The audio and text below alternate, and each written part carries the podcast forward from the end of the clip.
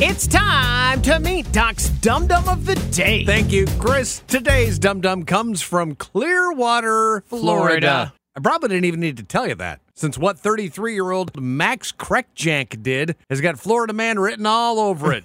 or even more appropriate, it's written all over him. Uh oh. Max has a fondness for body art. Sure. He already has a number of tattoos, and on Saturday, he decided it was time to add to his own personal canvas. Okay. The problem is, he didn't have a way to pay for it. Oh. Max walked into the Ink Gods tattoo shop, had a quick consult with the artist, and the inking began. Uh-huh. When the work was done and it was time for Max to pony up and pay the $250 bill, he, quote, refused all options to satisfy his debts, unquote. if you think that sounds like something you'd read in a police report, bingo.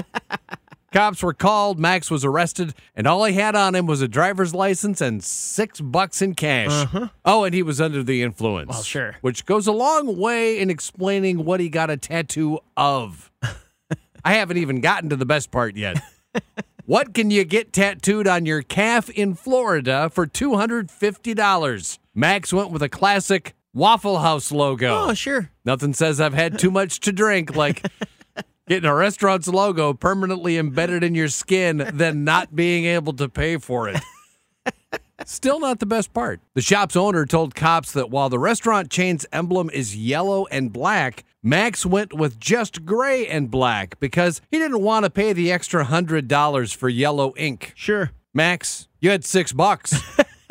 you weren't going to pay for any of it. So what's another hundred? At least you'll always have a memento of that time you got arrested. I think you are Doc's Dum Dum of the Day.